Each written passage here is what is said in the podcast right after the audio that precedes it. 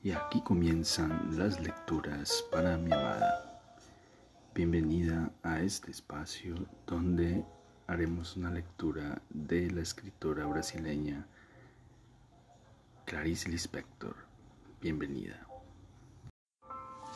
Seguimos con la lectura de La Pasión según GH de la gran escritora brasileña Clarice Lispector. Pero precisamente la lenta acumulación de siglos amontonándose automáticamente era lo que, sin que nadie se diese cuenta, iba volviendo muy pesada la construcción en el aire. Esa construcción iba saturándose de sí misma, se iba volviendo cada vez más compacta, en vez de volverse cada vez más frágil. El cúmulo de vivir en una superestructura se volvía cada vez más pesado para sostenerse en el aire. Como un edificio donde de noche todos duermen tranquilos, sin saber que los cimientos fallan y que en un instante no anunciado por la tranquilidad, las vigas van a ceder porque la fuerza de cohesión está lentamente disociándose un milímetro por siglo y entonces, cuando menos se espera, en un instante tan repentinamente común como llevarse una copa a los labios sonrientes en medio de un baile, entonces, ayer, en un día tan lleno de sol como estos días de estío, con los hombres en el trabajo y las cocinas humeando y la boca taladrando las piedras y los niños riendo y un padre luchando por impedir. Pero ¿impedir qué? Ayer, sin avisar, se produjo el estrépito de lo sólido que súbitamente se vuelve quebradizo en un derrumbamiento.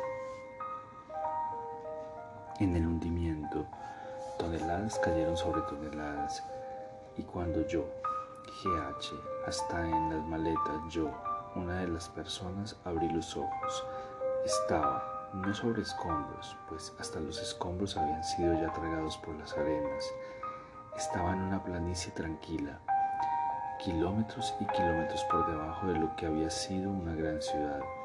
Las cosas habían vuelto a ser lo que eran. El mundo había recuperado su propia realidad y, como después de una catástrofe, mi civilización había desaparecido. Yo era apenas un dato histórico. Todo en mí había sido recuperado por el origen de los tiempos y por mi propio origen. Había pasado a un primer plano primario, estaba en el silencio de los vientos y en la era de estaño y cobre, en la primera era de la vida. Escucha, ante la cucaracha viva el peor descubrimiento ha sido que el mundo no es humano y que no somos humanos. No, no te asustes, ciertamente lo que me había protegido hasta aquel momento de la vida sentimentalizada de la cual yo vivía es que lo inhumano es lo mejor de nosotros. Es la cosa, la parte cosa de la gente. Solo por eso, yo, como persona falsa, no había zozobrado hasta entonces bajo la construcción sentimental y utilitaria. Mis sentimientos humanos eran utilitarios pero no me había hundido porque la parte cosa, materia de Dios, era demasiado fuerte y esperaba para recuperarme. El gran castigo neutro de la vida en general es que ella, de repente, puede socavar una vida, si no le fuese dada la fuerza de ella misma. Reventaría como revienta un embalse y se iría pura, sin mezcla humana, puramente neutra Ahí estaba el gran peligro, cuando esa parte neutra de cosa no impregna una vida personal. La vida se vuelve toda puramente neutra. Pero, ¿por qué exactamente se había reconstruido en mí de repente el silencio original? Como si una mujer tranquila hubiese simplemente sido llamada y tranquilamente hubiese abandonado el bordado en la silla, se hubiese levantado y sin decir una palabra, abandonando su vida, renegando del bordado del amor y del alma ya formada, sin una palabra. esa mujer que hubiese puesto tranquilamente a cuatro patas y comenzado a caminar y arrastrarse con mirada brillante y tranquila, es que la vida anterior la había reclamado y ella había respondido a la llamada. Pero, ¿por qué yo? Pero, ¿por qué yo no? Si no hubiese sido yo, nada sabría, y habiendo sido yo, supe, eso es todo. ¿Qué es lo que me había llamado? ¿La locura o la realidad? La vida se vengaba de mí, y la venganza consistía solo en regresar, nada más. Todo caso de locura es que algo ha regresado. Los posesos, a ellos no les, no les posee lo que llega, sino lo que regresa. A veces la vida regresa. Sí, en mí todo se quebraba con el paso de la fuerza. No es porque la función de ésta fuese quebrar, ella solo necesitaba por fin pasar, pues ya se había vuelto demasiado caudalosa para contenerse a contornear. Al pasar lo cubría todo, y después, como después de un diluvio, flotaba en un armario una persona, una ventana suelta, tres maletas. Y eso me parecía el infierno, esa destrucción de estratos y estratos arqueológicos humanos. El infierno, porque el mundo no tenía ya sentido humano para mí, y el hombre no, ya tenía, no tenía ya sentido humano para mí. Y sin esa humanización y sin la sentimentalización del mundo me aterro. Sin un grito, mire la cucaracha. Vista de cerca, la cucaracha es un objeto de gran lujo, una novia adornada con joyas negras. Es muy rara, parece un ejemplar único. Atrapándolo por el centro del cuerpo con la puerta del armario, yo había aislado el único ejemplar. Lo que aparecía de ella era apenas la mitad del cuerpo. El resto, lo que no se veía, podía ser enorme y se dividía a lo largo de miles de casas, detrás de las cosas y de los armarios. Yo, no obstante, no quería la parte que me había correspondido, detrás de la superficie de las casas, aquellas joyas mates andando a rastras. Me sentía inmunda, como la Biblia habla de los inmundos, porque la Biblia se ocupó tanto de los inmundos e hizo una lista de los animales inmundos y prohibidos, porque sí, como los demás, también ellos habían sido creados y porque lo inmundo está prohibido. Yo había realizado el acto prohibido de tocar lo que es inmundo. Y tan inmunda estaba yo en aquel mi súbito conocimiento indirecto de mí misma que abrí la boca para pedir socorro. Ellos dicen todo, la Biblia, ellos dicen todo, pero si comprendo lo que dicen entonces me llamarán loca. Son personas como yo quienes lo habían dicho, y no obstante entenderla sería mi aniquilación.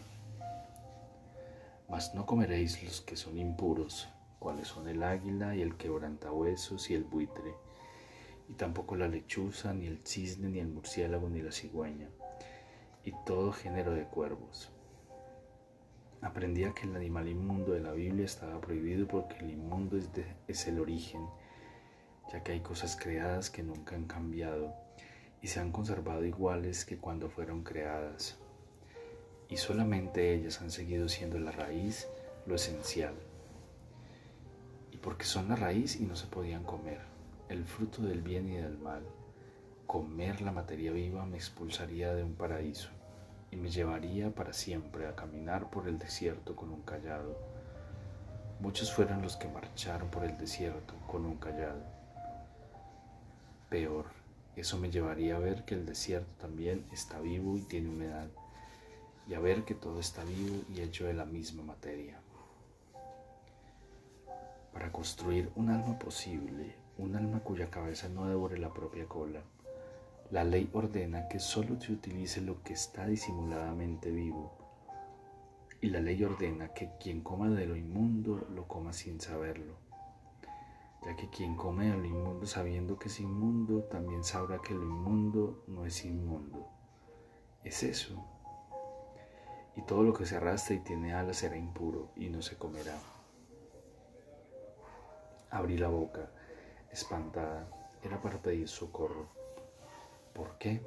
Porque no quería volverme inmunda como la cucaracha. ¿Qué ideal me sujetaba el sentimiento de una idea? ¿Por qué no me volvería yo inmunda exactamente como me descubría? ¿Qué temía? ¿Quedar inmunda de qué? Quedar inmunda de alegría.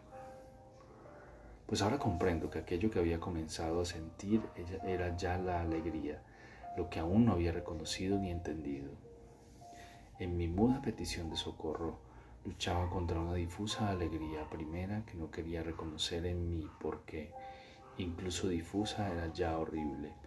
Era una alegría sin redención, no sé explicarte, pero era una alegría sin esperanza. Ah, no retires tu mano de mí, prometo que quizás al final de este relato imposible tal vez yo entienda, o tal vez por el camino del infierno llegue yo a encontrar lo que necesitamos pero no retires tu mano. Incluso ya sepa que encontrar tiene que ser por el camino de, de aquello que somos, si logro no hundirme definitivamente en aquello que somos. ¿Ves, amor mío? Estoy perdiendo el valor de hallar lo que debo hallar. Estoy perdiendo el valor de ponerme en camino y estoy ya prometiéndonos que en ese infierno hallaré la esperanza. Tal vez no sea la esperanza antigua, tal vez no se pueda siquiera llamar esperanza. Yo luchaba porque no quería una alegría desconocida. Ella estaría tan prohibida. Para mi futura salvación, como la bestia prohibida que fue denominada inmunda, y yo abría y cerraba la boca, torturada, para pedir socorro, pues entonces aún no había pensado inventar esta mano que ahora he inventado para sujetar la mía. En mi miedo de ayer estaba sola y quería pedir socorro contra mi primera deshumanización. La deshumanización es tan dolorosa como perder todo, como perder todo, amor mío. Yo abría y cerraba la boca para pedir socorro, pero no podía ni sabía articular palabra. Es porque no tenía ya nada que articular. Mi angustia era como la de querer hablar antes de morir. Sabía que me estaba despidiendo para siempre, de algo, algo iba a morir, y yo quería articular la palabra que al menos resumiese aquello que moría. Finalmente conseguí al menos articular un pensamiento. Estoy pidiendo socorro. Entonces comprendí que no tenía razón para pedir socorro Nada tenía que pedir. De repente era eso. Comprendía que pedir era todavía los últimos restos de un mundo nombrable que cada vez se volvía más remoto. Y si yo continuaba queriendo pedir era para aferrarme a los últimos restos de mi civilización antigua. Aferrarme para no ser arrastrada por lo que ahora me reivindicaba y a lo que en un gozo sin esperanza me abandonaba ya.